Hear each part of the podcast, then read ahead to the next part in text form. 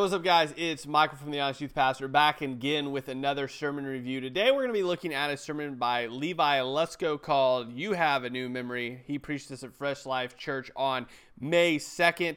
Uh, as always, if you're new here to the sermon reviews, the reason we're doing these sermon reviews is to help us as congregants know what to listen for in a sermon, the red flags, the good things, the bad things, what we need to uh, kind of pay attention to. And then as pastors, if you're a pastor watching this, maybe to help uh, us craft our sermons a bit better, uh, a little bit clearer, to learn from pastors that do it well, and to maybe hopefully not repeat the mistakes of pastors that do it poorly. This is not as I've said before, a hey, Levi Lusko is a great pastor, hey, Levi Lusko is a horrible pastor. We're simply looking at him as an example to say, hey, what he does, should we emulate it? Should we not emulate it as pastors? Hey, should we listen to pastors like this as congregants? Or should we kind of, you know, say, well, what was that about? So that's what we're going to look at about today. If you'd like to watch this sermon without my commentary, which I totally understand, you can check out the link in the description below uh, to do that, uh, you know, at your leisure, obviously. So, with that being said,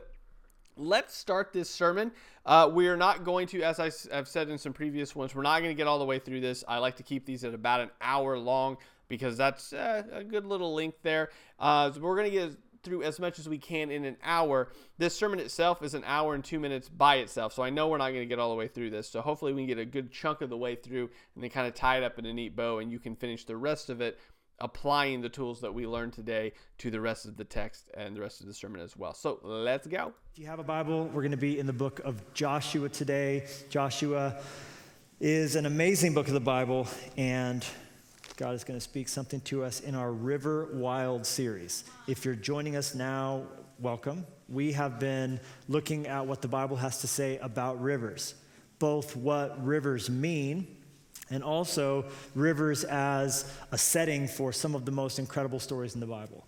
Okay, so there's a couple things here. I've said it before. In case you're new, I'll say it again because I think this is incredibly important to know from the get go when you jump in, either as preparing a sermon as a pastor or listening to a pastor preach and kind of their intro to the sermon. There's two basic ways to approach a sermon. The one is going to be expositionally working through scripture. So I'm saying, hey, this is the chunk of text we're looking at. We're going to do it by verse by verse, or more specifically, as a congregation, as a church, we're going to go through the book uh, or the Gospel of Matthew, for example, or we're going to go through the book of Joshua, for example. And we're going to work through that so that we can see narrative wise or structure wise why this story was being written, or in this case, in Joshua, why this story is being told and really drawing out the truths of what happened there, really just mining for the depths of, of what God wants to say or, uh, to the people that read this as an account and what he did for the people in this account and working through that bit by bit, seeing how all of that connects, pointing back to what's happened before it so we can kind of see how it connects. Because again, we know the Bible is a long storyline of God's redemptive history throughout mankind. So knowing that, uh, we can connect all of that together what Levi's going to do. Apparently, they've said, "Hey, we're going to do a series on rivers." I personally don't know. It just feels like somebody took a dice and was like, "Let's see what we're going to do." Uh, rivers. All right, let's find all the passages with the rivers on them. Uh, but again, this is more method methodology, not my preferred methodology of how to preach. I personally, just so my cards are on the table, I prefer to do it expositionally, saying, "Okay, let's work through this text at the very least." At best, let's work through this uh, book so we can kind of see how it all ties together and what it points to and uh, what it means. But anyway, to each their own in that regard. I don't know if there's a, uh, totally right way to do it. I think that there's a, a clearer way to help people actually understand the scripture a little bit better topical isn't necessarily the way to do that all the time, but that's what he's chosen. So let's keep going now that we kind of know the his mind behind it. They're doing a river series. They're looking at rivers, so we can pretty much guarantee if this is our first Sunday at Life Church, it's going to be a passage about a river. And one of the rivers that is probably the most uh, famous, especially in the New Testament, we're introduced to in the Old Testament, and that is the Jordan River the Jordan yep. River. And we're, we're, we, are going to see a really incredible story take place here.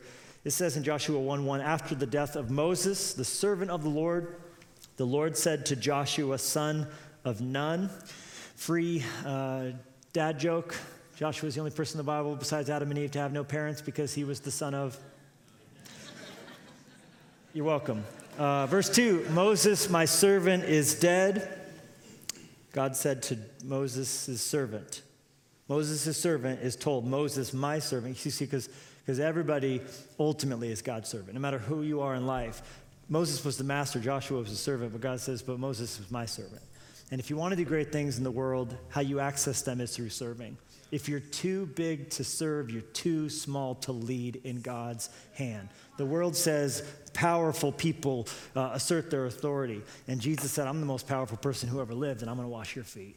And he said, I teach you a new and a better way. Greatness, leadership, it comes through having a servant heart. That is as true in the Fortune 500 as it is true in the halls of the church.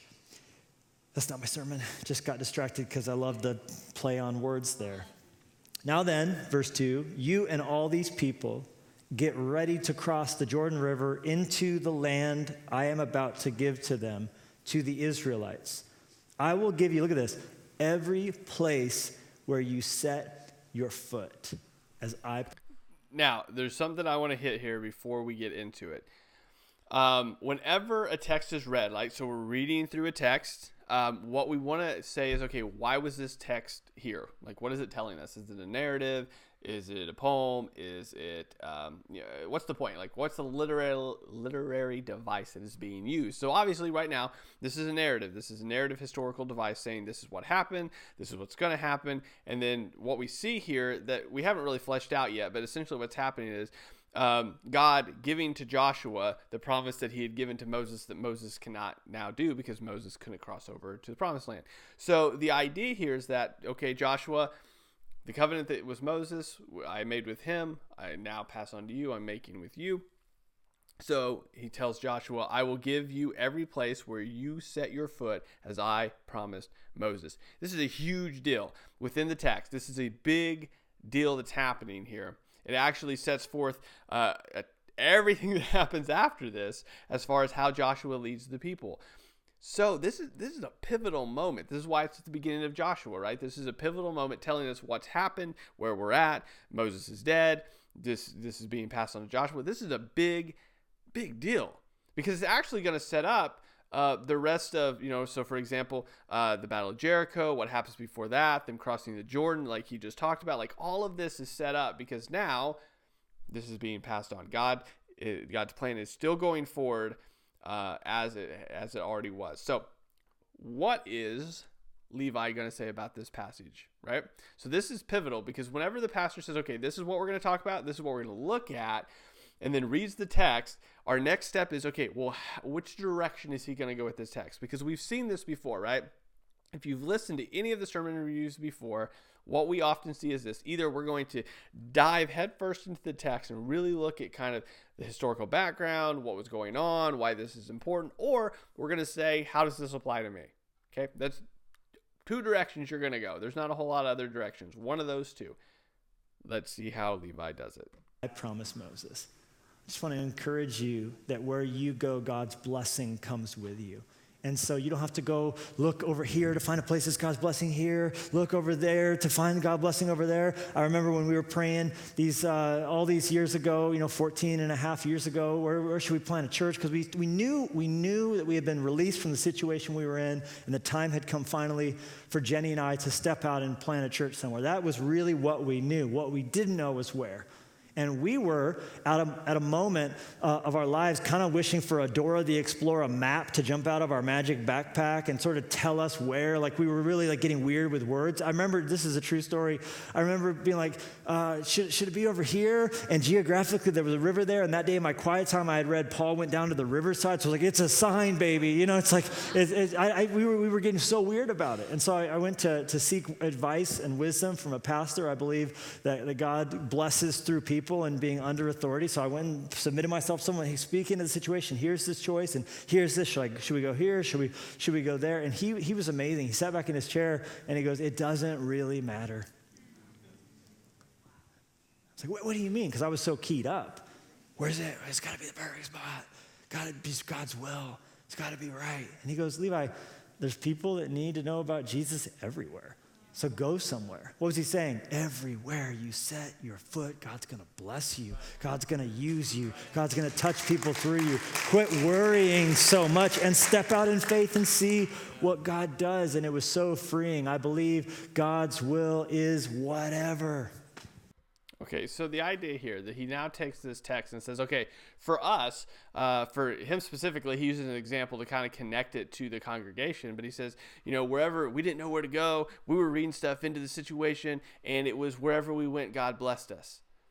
Okay, that's helpful because that, I mean, that, you know, okay, yeah, everywhere we go, God if, if, we're, if we're if we're taking the kingdom forward, if we're, we're going and declaring the kingdom of Jesus Christ, yeah, he's going with us. The kingdom is advancing. That is a t- totally different thing than what we see happening in Joshua. This is not a this is not a one to one correlation.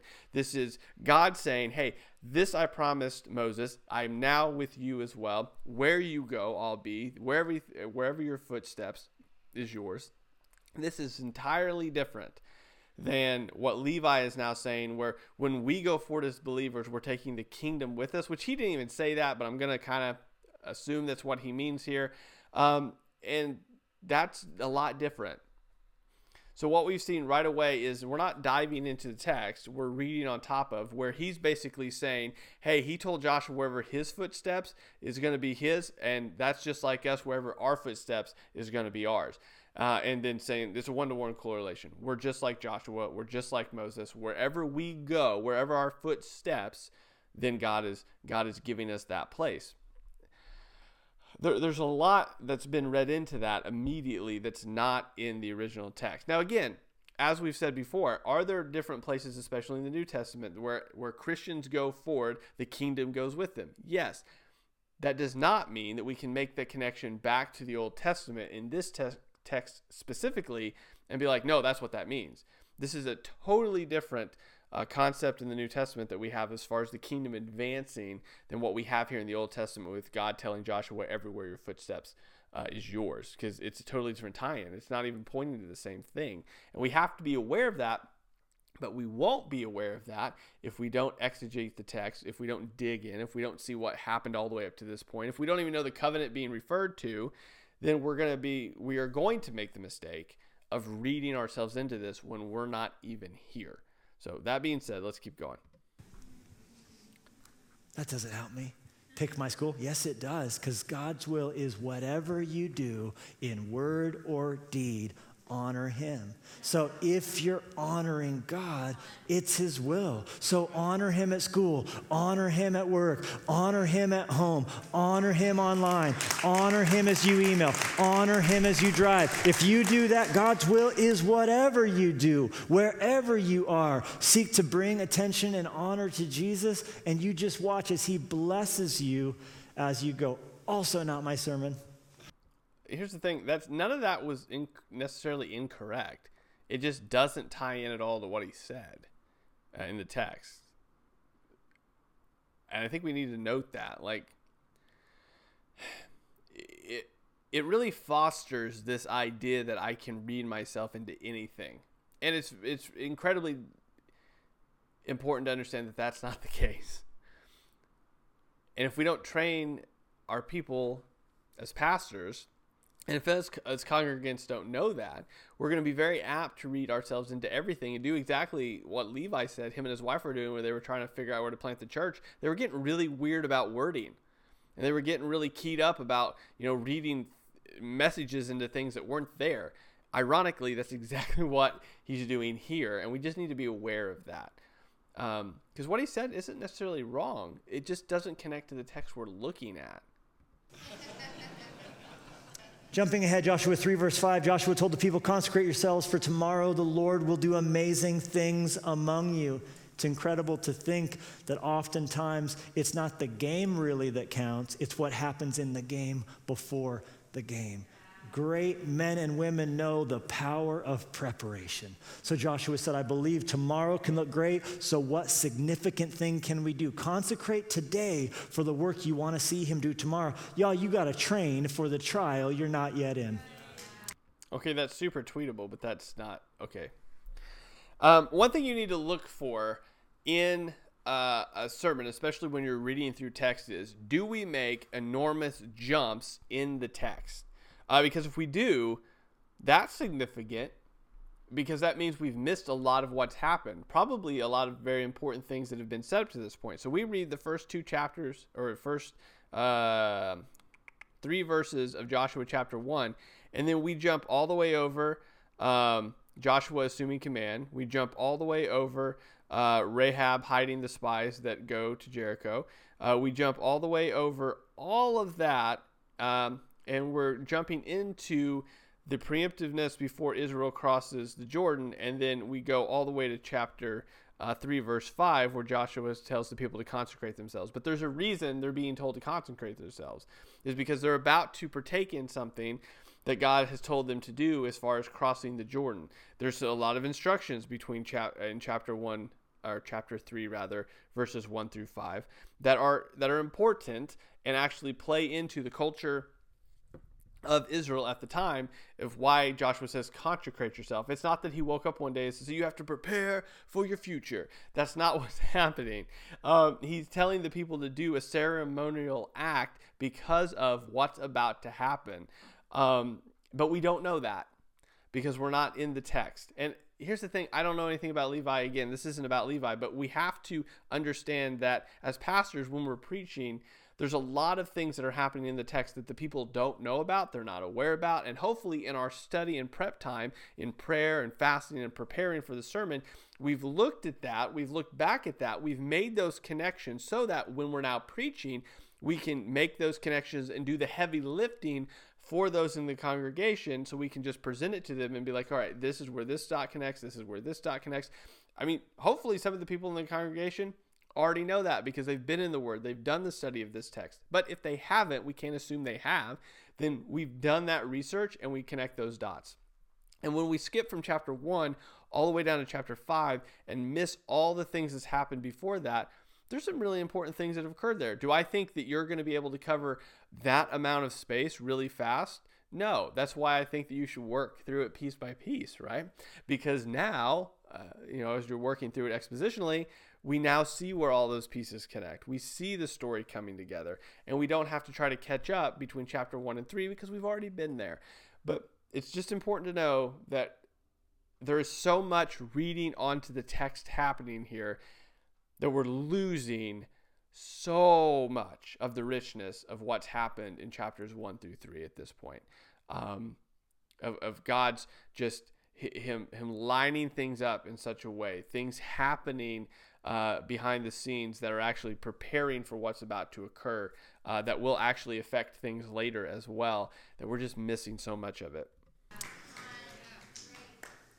Joshua said to the priests, Take up the Ark of the Covenant and pass on ahead of the people. So they took it up and went ahead of them. Then the Lord said to Joshua, Today I will begin to exalt you in the eyes. Remember that Micro Machines commercial? Of all the Israelites, so they may know that I am with you as I was with Moses. All the kids said, No, we don't. Remember that. Verse 8 Tell the priests who carry the Ark of the Covenant, when you reach the edge of the Jordan's waters, go stand in the river.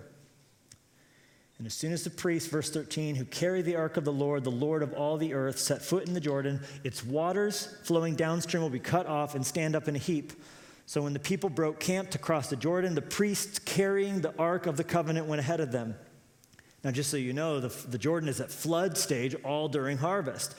Yet as soon as the priests who carried the ark reached the Jordan and their feet touched the water's edge, the water from upstream stopped flowing it piled up in a heap a great distance away at a town called Adam in the vicinity of Zarethan, while the water flowing down to the Sea of Arabah, the salt sea, was completely cut off.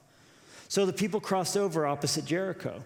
The priests who carried the Ark of the Covenant of the Lord were standing now firm on dry ground in the middle of the Jordan, or what used to be the Jordan, while all Israel passed by until the whole nation had completed the crossing on dry ground then, if you jump to chapter 4, verse 1, when the whole nation finished crossing, because there was 2 million people, okay? We get some details for the sake of our time today and attention. Uh, we, can, we can leave for you to read on your own. They finished crossing the Jordan. The Lord said to Joshua, Choose 12 men from among the people, one from each tribe. Tell them to take up 12 stones from the middle of the Jordan, from right where the priest stood, and to carry them over with you, and to put them down at the place where you stay tonight. So Joshua called together the 12 men he had appointed from the Israelites, one from every tribe, and he said to them, Go over before the ark of the Lord your God into the middle of the Jordan. Each of you is to take up a stone on his shoulder according to the number of the tribes of the Israelites to serve as a sign among you. In the future, when your children ask you, What do these stones mean? Tell them, that the flow of the Jordan was cut off before the ark of the covenant of the Lord. When it crossed the Jordan, the waters of the Jordan were cut off. These stones are to be a memorial to the people of Israel forever. I want to give to you from this text a message that I'm calling You Have a New Memory. Okay, so real quick before he gets in and starts going into his sermon based on the text he just read. We read a lot of text there, which is great. That's incredibly uh, helpful, and that's something you want to look for whenever you're you're you know listening to a sermon. Okay, how much of this is based on the text? Did we read any text? Was it just one verse? No, actually, there's, a ton of verses here that we read through, which is really really good.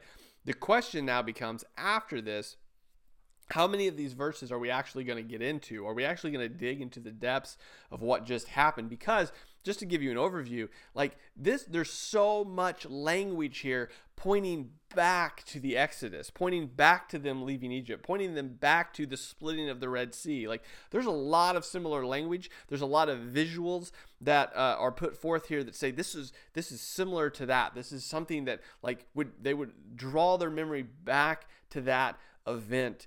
Um, and there's actually some things that happen um, after this that, if we were to read, are the same things that occur that, that really, in chapter 5 specifically, draw back the, to Exodus as well, that point back to that event and the wrapping up of like this whole saga that's happened since the Exodus until now. And there's so many connections that can be made to that. Um, the question is, are we going to go that direction and explore those connections of God's faithfulness to an unfaithful people, what that looks like, what that means? That's the question, right? So let's see what happens here because we've read this huge amount of text. There's so much here that we could get into um, that points to the glory and the just magnificence of who God is. Um, Let's see what's going to happen after this now. Uh, he says his title of his sermon is You Have a New Memory. Obviously, he's pointing back to the rocks uh, being stacked up and the kids asking, you know, why are these rocks here? So let's uh, keep going. You have a new memory. That's something our phones are telling us these days at the most bizarre times. Bzz, got a text. No, I didn't. One thing, too, I meant to hear, so I don't have to stop it here in a minute. I can just let it play through. Um, stories, as I've said before, are incredibly important to a sermon um, because they can help us understand what we've read maybe in a more modern light. Um, because we're separated by time and space, sometimes things aren't exactly super clear to us. So, as a, uh, the pastor's job essentially is to make those things clear, to teach us uh, the Word of God, and by some in some methods, you, you need to tell a story or an illustration to get us from point A to point B because maybe point A is a little murky for us and we we don't know you know all the intricacies and details and history of that. So through illustration or story, you can get us to point B to where we go, oh, okay, I get that a little bit better now. We've seen that in past sermon reviews. Uh, last sermon review, Jeff Durbin did that fairly well when he was talking about Passover, that being uh, you know a yearly thing, something that happened to remind them of things before, and the, the foods were the same, the rituals were the same, like and pointing to our modern day sort of Thanksgiving, though obviously not as important, not pointing to the same sort of things that Passover does, but similar things where there's same food, same event, same people are around, and saying you know this is sort of like that. Uh, without getting into a ton of detail, just saying, okay, kind of like Thanksgiving, just so you kind of make that connection. Um, again, not a perfect example, but a pretty good way to show that an illustration can be short, sweet, to the point, and communicate the message. What we want to look at here is the same sort of thing. We have to understand that stories and illustrations are good. They're not bad, evil things that no one can ever use. The question is, when we use them, are they productive? Right? Do they draw us more into the scripture and understanding it in a, in a way that maybe we didn't before? Or do they distract us and take us so far away that we actually have to go, oh, yeah, we were talking about the Bible, right? So let's listen to this because he's going to set up some stories here, and I don't want to stop and interrupt him as he's going through them. So as he does that, let's ask the question Are these stories helpful? Are they productive? Do they draw out the text? or are they a little distracting and not super helpful? Let's get into it. My phone just letting me know, hey, remember this? Remember two months ago? You were around water. You were also around water over the last couple years, multiple times, and I've taken the liberty of grouping them together into a Franken memory built up of all the algorithm decided moments in your life that you now are going to watch set to cheesy, emotionally heavy handed music. And sometimes they get us, right? It's like, best of 2014. Like, this is a Tuesday. I'm ready to go. Let's do it, right? It's like, and you're watching this and it's like, oh my gosh, remember that? Calling people into the room. What's this? You're sending it to people you love, right? But then you get to the end of it and you're like, ah, there was a box of raisins, right? It's just it really, it, it, it, what you really had it going until that. Why'd you put, that was not the best of 2014 at all. I don't even know why I took that photograph. Maybe it just in the moment I, I, was hungry. They seemed like the best raisins ever, so I took it so I'd remember to always buy that brand. Right? You know these weird things we do? The photos we take that we don't ever intend to see again. Like you, you take a picture of shampoo because you were out of it, not because you love Vidal Sassoon, but, but somehow someone at Cupertino said they really have been smitten with this shampoo. Let's put that into the highlight reel for the, the decade of that you just went through, right? It's like you have a new memory. So bizarre. You, it's funny because when it, when it comes, our reaction almost always is, I had forgotten, which tells you it's not actually a memory. We never remembered that. So much of our life we forget. They're telling us, here's something you actually don't remember most of this. Oh, I, I kind of remember that. You have, you have a new memory. We don't have to be told about things we actually remember. And it can backfire. Someone goes through a messy divorce. Bzz, you have a new memory. Here's you two together over the years. Thanks, right? Thanks for that. Here's, here's you at this job you just lost. Let's show you every picture you ever took there. You have a new memory. Thank you. Number one thing you will find if you Google you have a new memory is how to turn off those notifications. The number two thing you'll find is a, a compendium of stories of times where this has really gone wrong. My personal favorite was the girl who was taking a sexually charged video to send to her boyfriend. Don't do it, kids. Swipe right. And, um, and she was doing this in her kitchen and she set the phone up on the counter and you know was going to take this video and send it to her boyfriend uh, probably to work out her daddy issues. And as she does this what she did not know was that she had pre-selected a certain album on her phone to automatically send any new photo in it to her mother. See where this is going. Now of course she had not said to her phone, uh, okay, Google, whenever I take naked photos, uh, please uh, send them to my mom. She had, however, told this algorithm anytime there's photos of my son in them and you detect his face with facial recognition, send that to that shared album and mom gets that. Now, of course, her son was not present on this day. But there was a photo of him on the refrigerator, which was the backdrop for this lurid video that she was sending out. So Google said, You told me if I see your son, send it to your mom. So her mom's just sitting there crocheting or whatever she was doing. You have a new photo added to the Billy Memory Club. And, and what I do love is the thought of the conversation it occasioned, right? Anybody with me on, on, on that? Uh, so so here's the point. Here's the point what we remember, what we forget is significant. And that is the emphasis of this story where Joshua is told make sure that before the priests leave the river, you send some men out, one for every tribe, pick 12 people, and as representatives of the whole, they're to each get a river rock.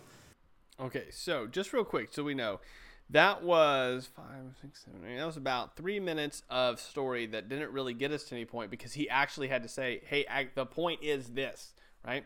So we spent three minutes through stories of just. I know three minutes doesn't seem like a long time, but you know he could have done it three minutes to go through the history of Israel, to go through um, what brought them to this point, to go through uh, why this event actually is so like the event of crossing of the Red Sea neither here nor there. The point is, we had to look at it and say, do these stories amplify or distract from the overall text. And I would say they distracted from the overall text. That's what I that's that would be my contention. So he goes, this is the point is though that they went to go get these stones to take out of the river where the priest stood to pile later so that we could uh, use them as sort of markers so that when our kids ask us, what are these stones later, we can point them back to the fact that God has delivered his people.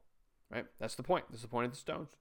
That we can point back and say, God has delivered his people, which again is us pointing back saying, You don't remember what happened in the Exodus. You don't remember us going over the Jordan. You don't remember all of the things that occurred up to that point. But God is faithful. Overall point here. So let's see where he takes it.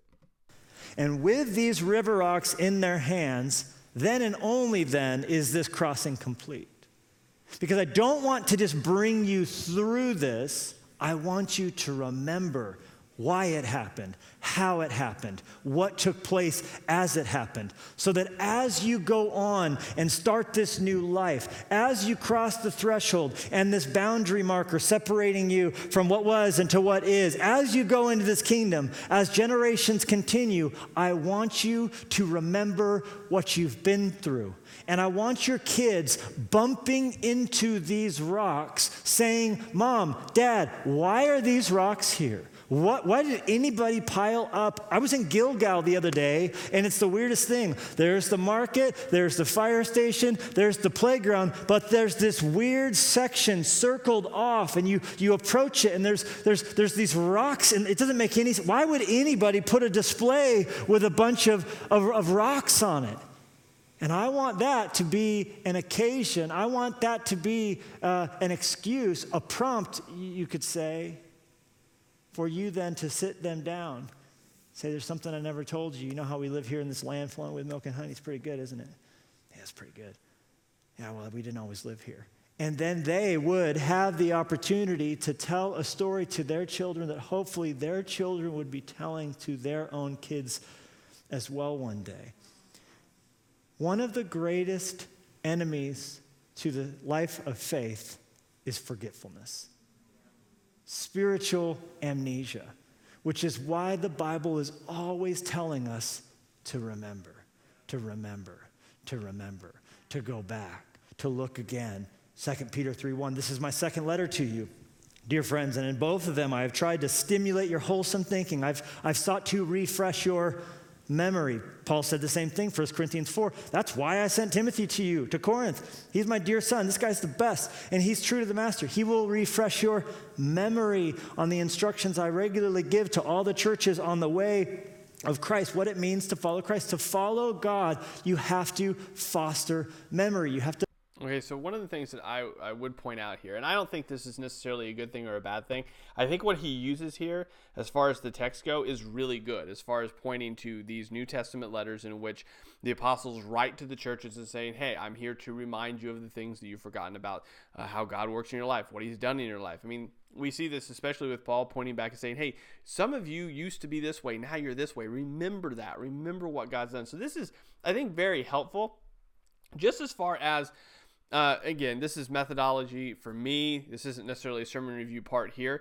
but I think what we could have done if we're flowing with the text, the idea would have been better to say, hey, so the point of the text is for the Israelites to see these stones, the kids to ask, and then the Israelites to point back and say, hey, you need to remember what God has done for us. Now that would have been a good point, I think, to interject. Well, what God, what has God done for them up to this point? I mean, what's happened up to this point since the Exodus? uh, including the Exodus, that's happened where God has brought them through. Hey, name a few. We were freed from slavery from Egypt. God provided manna in the wilderness. He's given us leaders to lead us to this point. We're about to enter into the land of milk and honey. That's the whole point of this the stones on the other side of crossing the Jordan, right? He did it again, right? Not only did we go through the Red Sea, we also went through the Jordan River. God is faithful in all these things. We can name a number of other things. Those are just the top 4 and that that he tells the people to point the children back to because they weren't there. They didn't experience. They don't remember right? That's what we talk about with our kids all the time. Like you don't know mom and dad before we were saved. You don't know grandpa and grandpa before we were saved. Let's tell you about that because you don't know. You don't remember. You haven't lived through that experience. And that's the whole point of these stones right? To point back and say, this is what this is what it looks like. This is what we went through. You're supposed to remember this, right? And point back to the history of Israel to say this is actually what they were they'd be telling their kids. Now, I think these verses that he mentions here are very helpful in the regard that um, I think as believers, right? So as we, if we were to work through this whole text and then apply those at the end of the end of the sermon, saying, "Hey, just like the Israels need, the Israelites were pointing their children to the memories they needed to remember, we often have to be reminded of you know what God does in our life, what that looks like, what He's still doing." And I think that would have been a good tie in. Personally, again, that's just a little critique that's not incredibly important. But when we're talking about sermon structure, I think it is important to where we put what and why we put it where we put it. As far as the flow goes, I think that kind of interrupts it. But it's neither here nor there. I think the scripture he's using is helpful. It, it, fits into what we're talking about. It's just that that's a little interjection as far as methodology because we what we want to know is if the point of the text is for the Israelites to tell their kids about what God's done, what's God done then? So let's get to it. To fight against forgetfulness. So, two ingredients to this. Two ingredients in my sermon in a sentence. To follow God and keep moving forward, you have to forget everything you think you know, and you have to intentionally remember stuff that you would rather forget. You have to be willing to forget what you think you know. And you also have to be willing to fight to remember things that you would rather forget. Let's just spend a moment or two on the first part because the bulk of the message and my assignment today is to focus on the latter half of that. But we have to at least acknowledge how weird it is to do what God says to do much of the time. As evidenced in our text by a river crossing, a river that is overflowing its banks, as the text says, at flood stage, which we know means it was roughly a mile wide and raging and ripping. And this is when rivers are dangerous, and this is when rivers are violent, and this is when more people lose their lives in rivers. And how do you get, here's a question for you, Chris. How do you get two million people across the rapids of a rapidly moving river at flood stage? I guarantee you, not one of you thought to yourself, we should get some guys to hold a box to walk into it and then everybody else could just follow him. But that's what God picked. Why? So I think when we do this again, because we've not went through the text, we've not talked about the box that he's talking about, then we don't understand. Um, you know that it's God's presence with them. It's the Ark of the Covenant. Like what? What is this?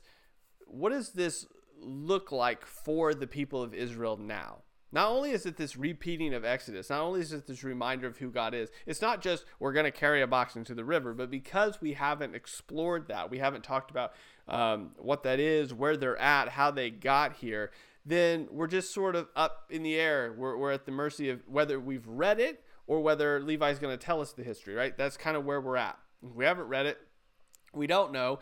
We don't know how we got here. We don't know why we're here. And if Levi doesn't tell us that and give us some background as the pastor, um, we're kind of at a loss because now we're just going, oh, okay, yeah, no, yeah, you're right. That's that's crazy. Like that, you know, crazy faith, right?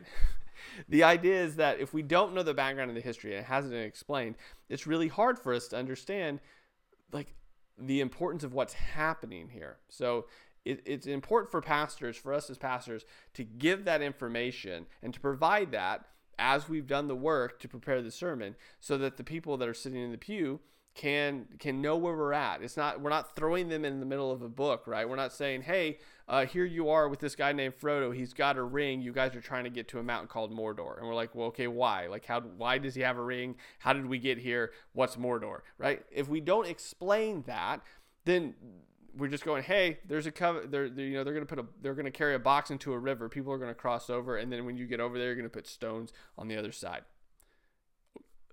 Okay, why is like this is what's significant about what's happening? Like if you don't know, you miss the weight of what's happening. You, you're you're you're cut out of so much of this story that means so much up to this point.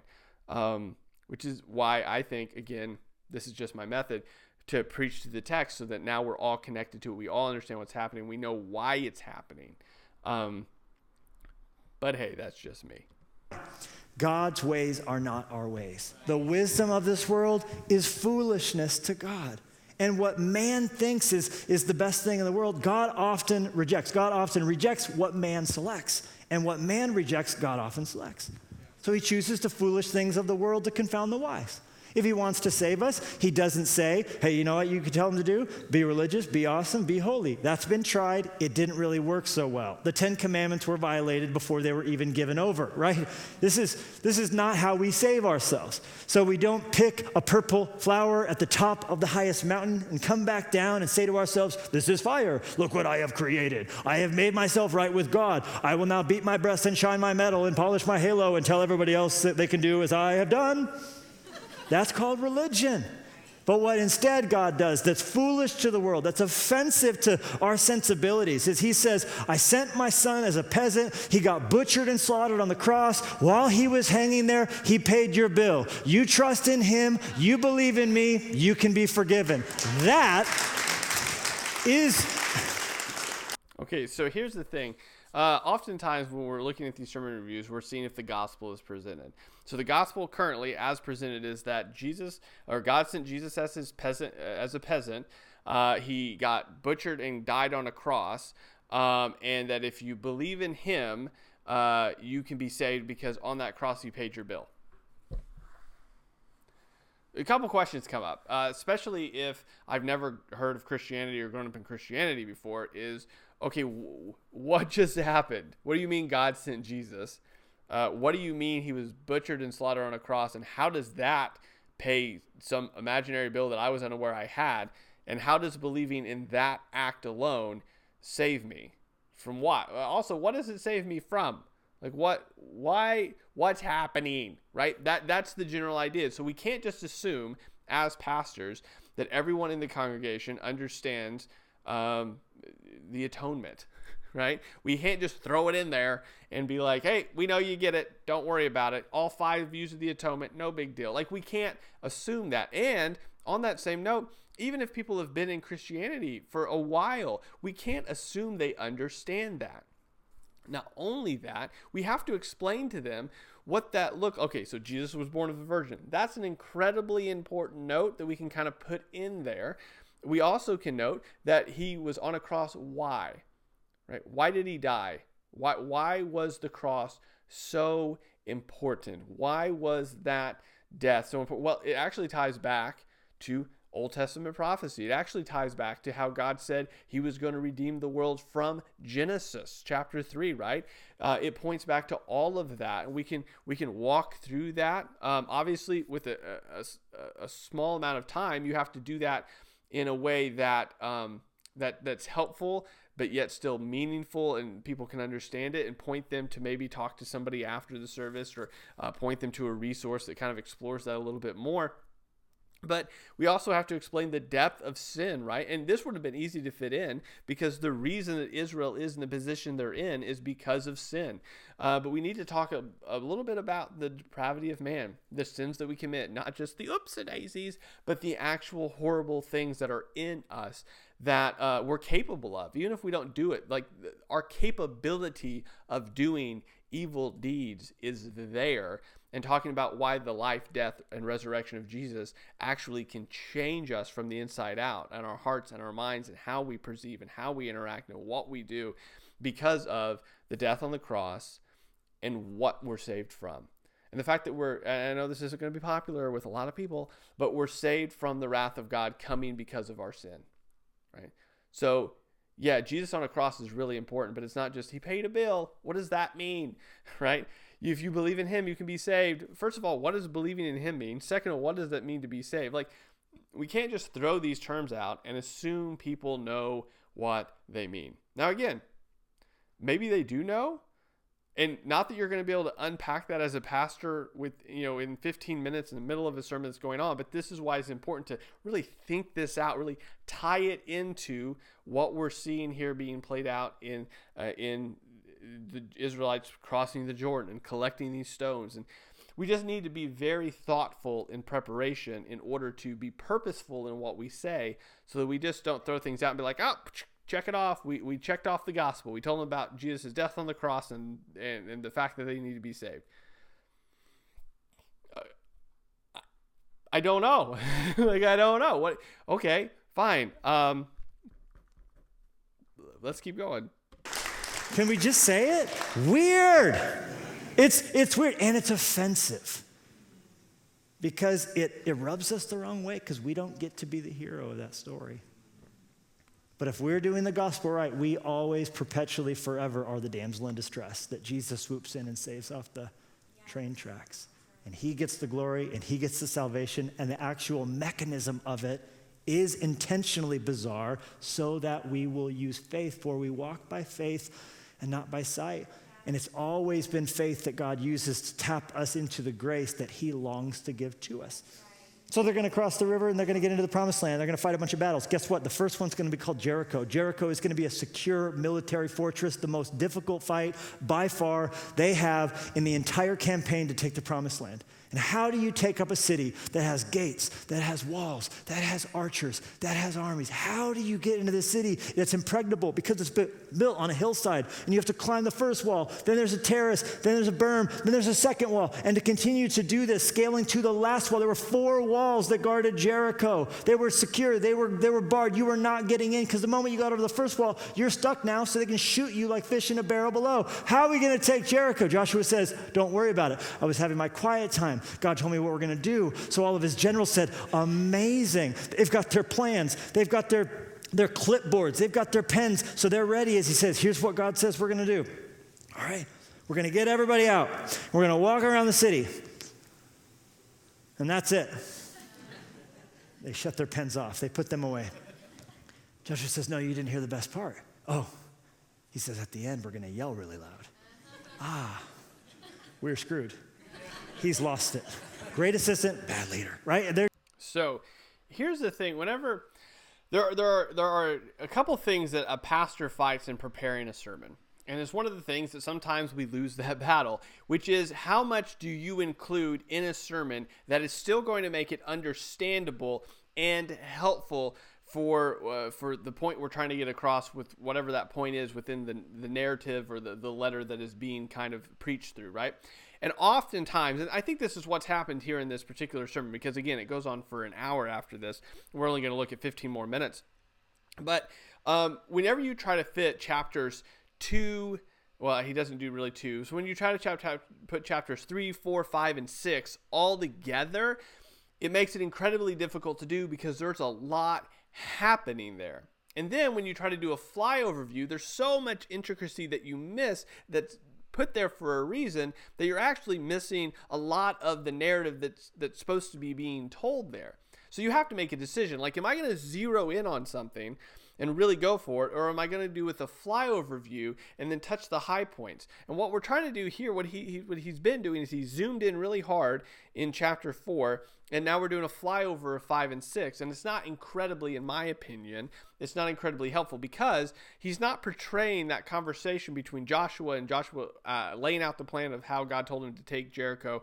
Like he's not laying that out in a, in a manner. I would encourage you to go read um, chapters. Uh, we did most of four, but read four, five, and six, and then see how that all plays out because it's incredibly important. It's not they're going, ah, he's crazy. Like that's not what's happening. There's actually probably a little bit of that there. You'll see that when you read it, but there's a lot more intricacy and detail in God's communication to Joshua as a leader in this very pivotal time of them trying to take Jericho. That again, we even missed when we didn't cover chapter two because we've already uh, talked about in chapter two Rahab and the spies and all of that whole thing that went down. That's incredibly important to the story as well. Um, it's just it's important as pastors that when we're preparing a sermon, we go, okay, how much of this do we want to bite off? because there's a lot here. And you don't want to miss out on what's included for a reason. Because if we believe the Word of God is the Word of God, we, we believe that everything is there for a reason. There's not like an accidental uh, thing that was added as far as narrative goes. Like there's a reason it's there. Even if it's part of a bigger chunk that points back to another thing that's happened, that's why it's there to remind us, to point back, to, to point to something else. Um, there's not just uh, some text that we can go, well, that's not important. Who cares about a genealogy? Well, the genealogy is there for a reason as an example that sometimes people look over. So we just have to be very careful about saying, hey, we're going to bite off this huge chunk. Because when we do that, we lose so much of uh, the ability to really work through it in an effective way to point to what God is doing and really draw that out. Um, and that's what's happened here, I think, is that we're he's trying to cover so much that um, we're not covering a lot of it. They're just thinking to themselves, this is, this is nuts. That's what God did. So you have to, as you follow Jesus, forget everything you think you know. Walk in with Jesus. What is it going to take to grow? It's going to take, uh, you know, some prayer, and it's going to take fasting, and it's going to take worship, and it's going to take being vulnerable with one another. All right, great, got it. But when do I get to really do something? That's pretty much it, right? We're going to continue to do these simple things, these foolish things, these things that don't seem like they're going to work. But as we obey, as we follow, as we are willing to go in circles in Jesus' name, come on, just keep worshiping, keep going, keep giving, keep trusting, share your faith, step out, do something stupid when God nudges you, give Him glory no matter what you're doing, as we're obeying, as we're doing it. Why did the priest go first? It's this picture of seek ye first the kingdom of God, and all these things and, and will be added unto you. It's, the point is, if he had sent, said, sent the warriors first, we would go, yeah. Sent the, sent the soldier. No, he said, send the priests first. They don't even have weapons. They're just armed with the Ark of the Covenant, which is a symbol of the presence of God, paid for by the blood of Jesus Christ that covers. So when we.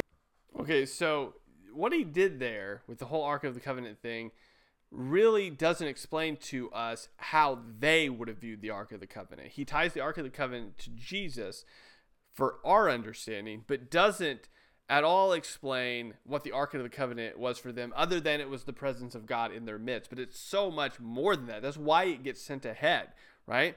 Because the presence of God is leading his people. Again, a callback to what we see in Exodus, where God leads his people by a pillar of fire by a pillar of smoke, right? It's just God leading his people. There's so many tie ins that we're, we're just not addressing here, we're not looking at.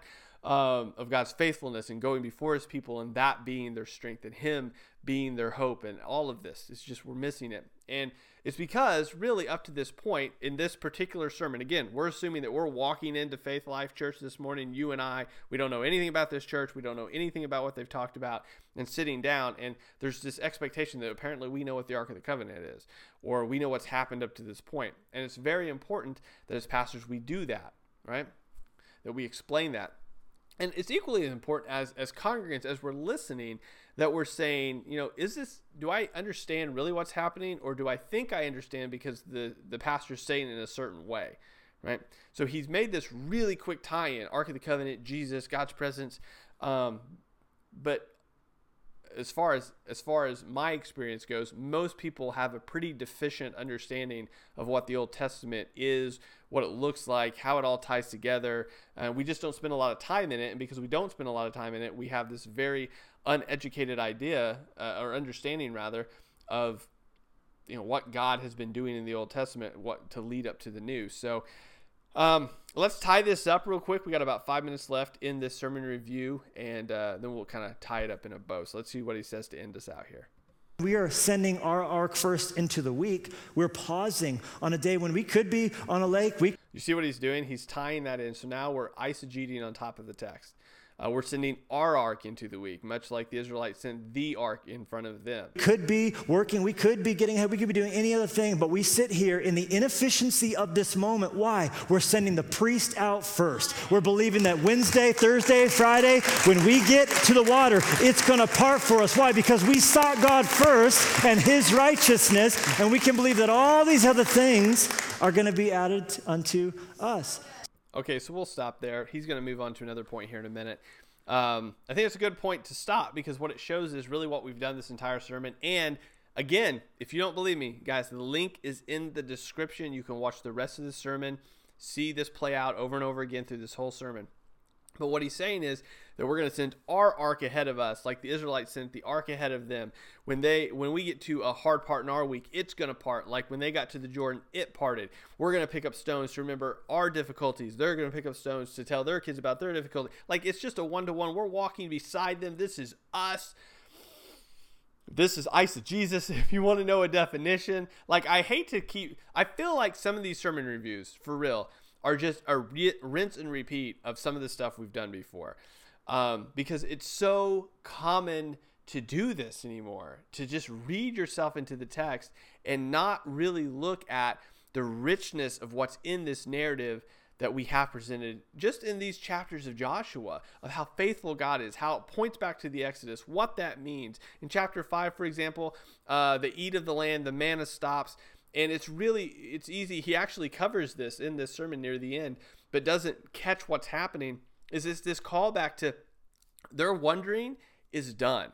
This this part in their history is over. Like they have now entered into the land. This thing that God promised them has happened. And it's this kind of book into this big thing that's happened between them leaving Egypt and now and God's promise being fulfilled to them. And it's just this amazing picture of God's grace and mercy to them. And that's what these rocks are for, so that as they tell their kids, this is what God did for us, right? This is his faithfulness, even when we were unfaithful. Um, and how you know we as modern day believers can do the same thing now we point back to god's goodness and we we we don't you know and he to levi's benefit when you if you if you do watch the rest of the sermon to his benefit he does touch on this a little bit but as believers now we can point back our kids as well.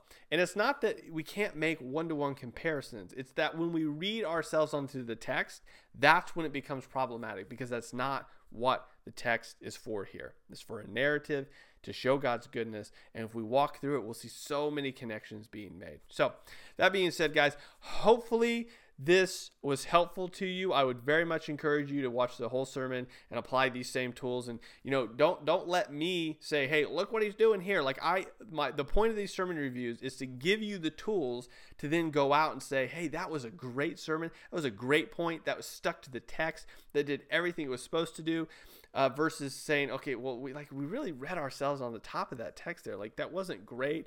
Um, we twisted that to make it say something it doesn't really say. Like the point of these sermon reviews is to give you tools to do that in your day to day life. I don't want to tell you how to think. I want to give you the tools to say, hey, this is the tools we can use to see if these things are good, right? Uh, I'm sorry, I don't want to tell you what to think. I want to teach you how to think so that we can use these tools to then see if these are or these are good or not. So that you know i don't have to be like that's a good pastor that's a bad pastor you can just take these tools these exegetical tools these uh, contextual tools and say hey was that a good sermon or not? Because that's the goal of these sermon reviews is to do that with any sermon given by anybody.